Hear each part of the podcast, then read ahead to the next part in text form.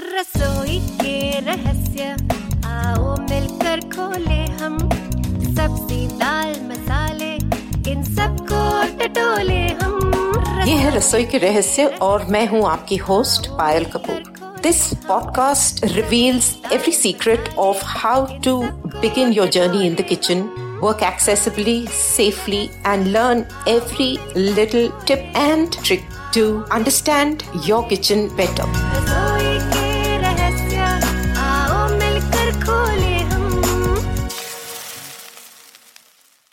नमस्कार, रसोई के रहस्य के इस मिनिसोड में आपका स्वागत है। हमारे मिनिसोड्स में श्रोताओं के जो सवाल हैं, उनके जवाब दिए जाते हैं। ये मिनिसोड भी कुछ ऐसा ही है। इसमें हमारे एक श्रोता ने पूछा था कि बेसन का चीला ढंग से कैसा बनाया जाए। तो इसमें आप सुनेंगे, सबसे आसान तरीका बेसन के चीले बनाने का क्या है? अपने सवाल भेजते रहिए और सुनते रहिए हमारे साथ रसोई के रहस्य। जितेंद्र, मैं पायल, हैदराबाद से। आपके चीले की समस्या के बारे में कुछ विचार है मेरे। कुछ चीज़ें जिसके बारे में यहाँ पर ध्यान रखना ज़रूरी है, वो एक है कि आपके चीले का जो घोल है, वो बहुत ज़्यादा पतला ना हो। क्योंकि ज़्यादा पतला घोल होने से आप जितनी भी कोशिश करेंगे, उसको पलटने की तो वो टूटेगा।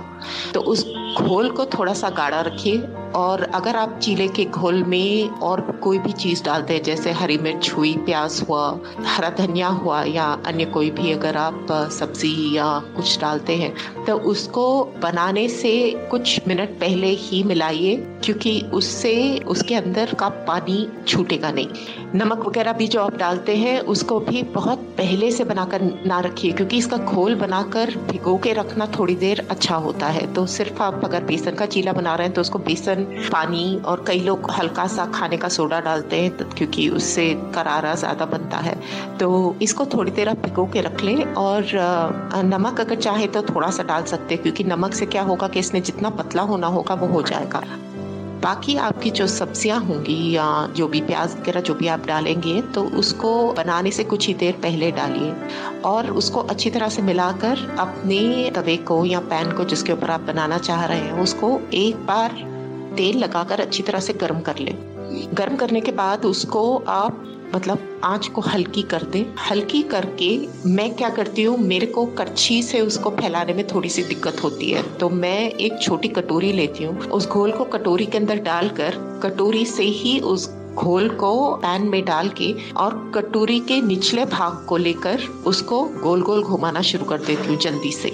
क्योंकि उस तरह से क्या होगा, अगर एकदम गर्म तवे पे आप डालेंगे तो जो आपने घोल डाला वो इमिजिएटली उसके ऊपर चिपक जाएगा। लेकिन उसको आँच कम करके, चाहे तो थोड़ी सी साइड पे करके ही अगर आप चीला डाल के इसको इस तरह से कटोरी से गोल घुमाना शुरू करें तो वो घुमाकर जितना आप पतला करना चाहें उसको पतला करके वापस आँच पे लाकर उसको छोड़ दे। साइड पे आप थोड़ा सा घी या तेल जो भी डालना चाहें उसको डालकर कुछ देर ढकने दे।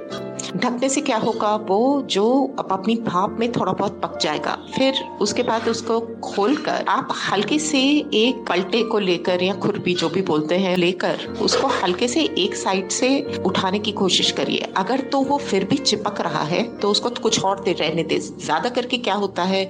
हमको उठाने में दिक्कत इसलिए होती है क्योंकि हम उसको पलटने की बहुत जल्दी में होते हैं।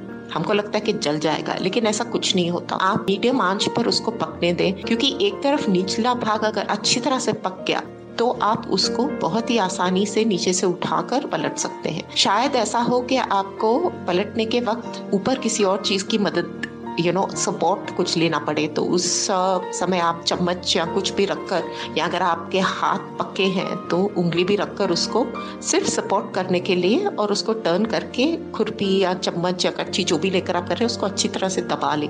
दबा के उसको कुछ और देर वैसे ही पकने दें और अगर दूसरी साइड भी जैसे प्रॉपरली पक जाती है तो फिर तो आपका चीला बहुत आराम से उतर जाता है।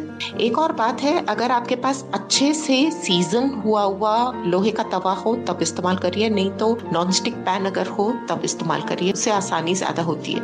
ये आपका एक चीला बन गया। अब आप दूसरा जब बनाने जाए तो दूसरा बनाने से पहले अपने तवे को थोड़ा सा ठंडा कर ले।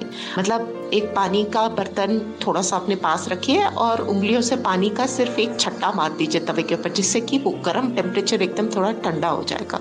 और आँच को धीमी ही रखिए। वो पानी तो दो मिनट में भाप बन के उठ जाएगा, लेकिन आपके तवे का टेम्परेचर कम हो जाएगा। इससे क्या होगा कि आपका अगला चीला जब आप डालने की कोशिश करेंगे तो वो चीला डालना आसान, फैलाना आसान हो जाएगा। और फिर वही जो प्रक्रिया मैंने आपको पहले बताई, उसी तरह से आप करके हाई और मीडियम फ्लेम के बीच का आपका पूरा खेल है। उसको थोड़ा सा मैनेज करके आप करने की कोशिश करें तो शायद हो जाएगा। आप बताइएगा एक बार कोशिश करके हमको। रसोई के रहस्य का आज का एपिसोड बस इतना ही। हमको बताइए, ये एपिसोड आपको कैसा लगा? और इसके आगे क्या सुनना चाहेंगे? हमसे जुड़े रहिए हमारे सोशल मीडिया पर इंस्टाग्राम और फेसबुक पेज के द्वारा। सुनते रहिए। आओ मिलकर खोले